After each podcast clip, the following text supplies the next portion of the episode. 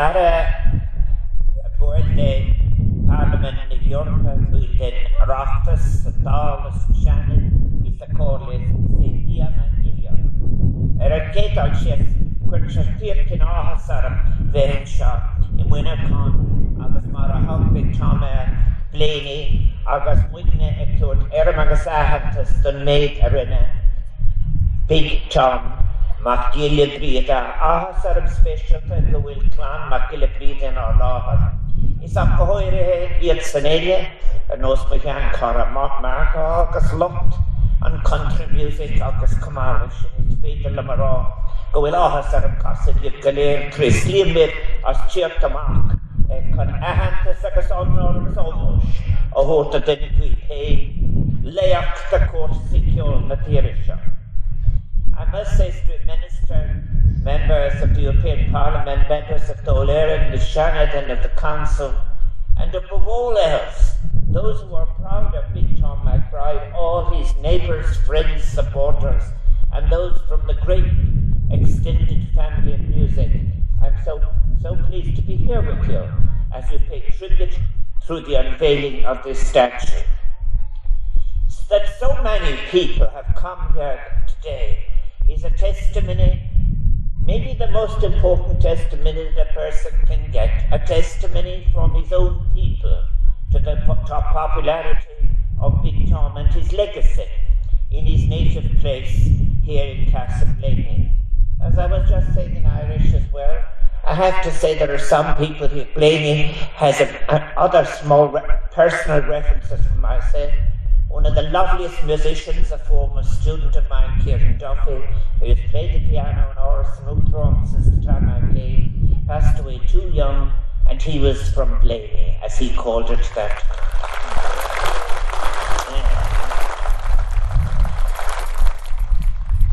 Brilliant teacher, fine student. Now that love for Big Tom and his music and the man he was is something that all of you know and appreciate best. And indeed, you indicated it on the day of the funeral because that was some sent off. And I think it's something that you share with people across all the island of Ireland, and not only in Irish communities across the world, but from many, many people and from different cultures.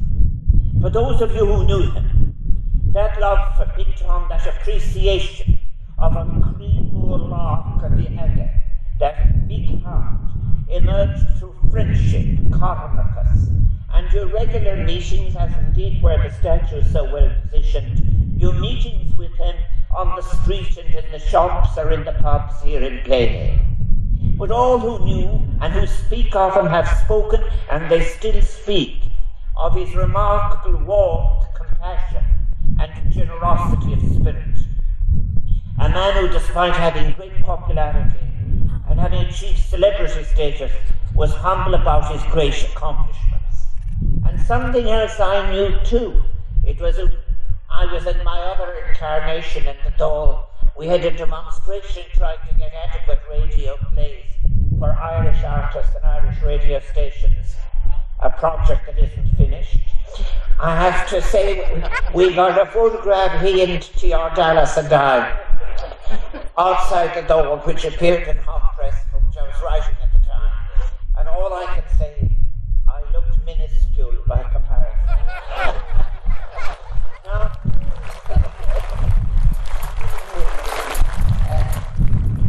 but I think when I think of the when I think of his recordings, and then particularly those great years between 1972 and 1976, the Mainliners, and of course later as an individual artist and with, with, and with the Travellers.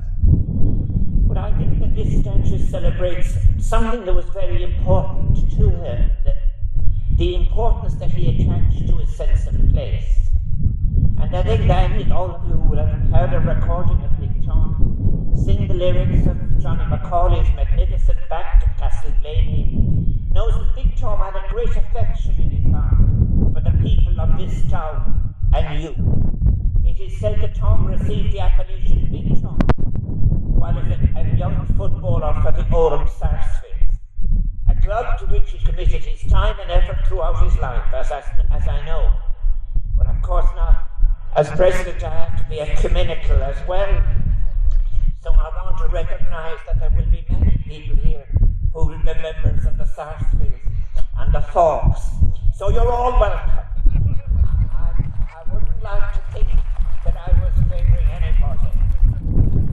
I think the association he had with the Sarsfields is just one sign of his approach to Ireland and Irish people.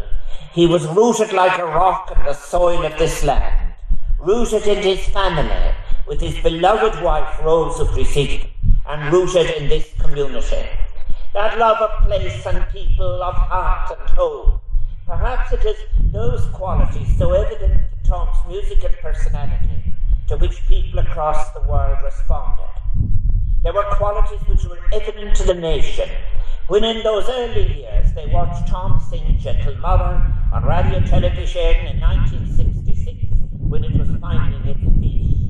And from that moment, only six years after, Tom first performed to a crowd of 60 in a small barn in Oram. Tom and his band at the time, the Mainliners, truly took off, packing ballrooms in all 32 countries, and the 70s would bring in fame for a generation attending a mainliners concert, are you going to the mainliners, was a formative experience. Many romances blossomed in those ballrooms.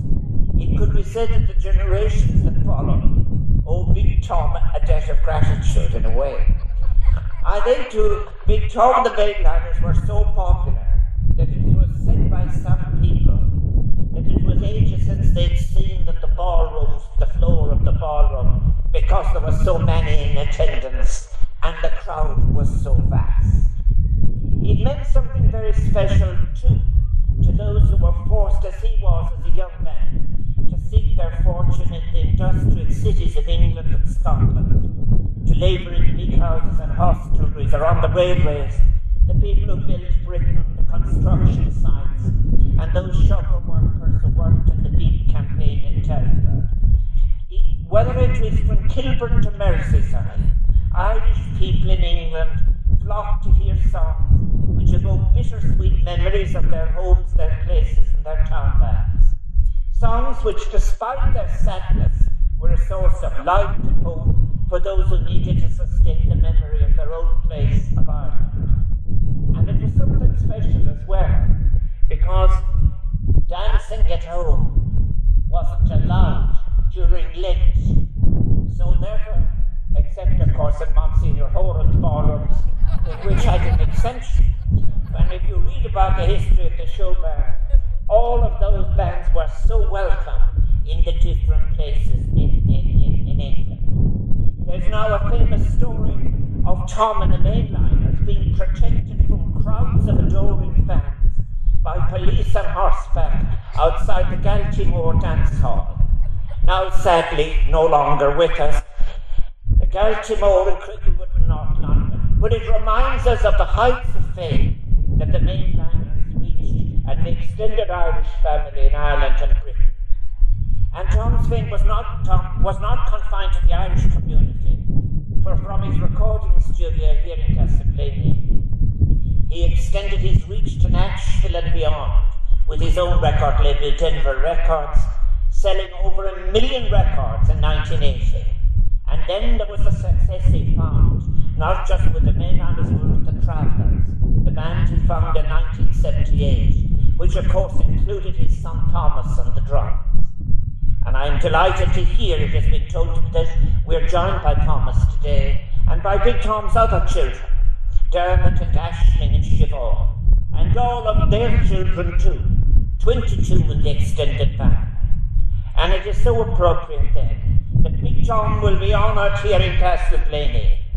And it's a grand phrase would have liked, monumentalised in bronze amongst the people who know him best, who loved him and will remember. And may I commend and thank sculptor Mark Richards for crafting what will be a magnificent public art addition to this town in a lovely setting. So let it stand here in Castle Castleblayney as a reminder of all that is best in our republic. Love of home, our capacity for solidarity and for friendship, our commitment to one another, and for memories that are remembering the best of what we shared, continue to share, and might share in the future.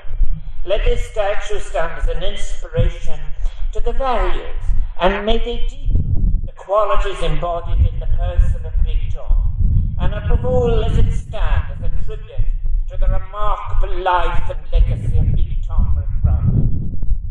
Elena Eversaramach a bhfuil sé sin an ceolais na ní, fiú má bhfuil fián dása ar a sap, agus tréslíb le gatainna a bhfuil bujanka agus sin tógra I so want to pay tribute as President of Ireland to all those who have had anything to do with this magnificent achievement, and it will be the greatest pleasure to unveil the statue.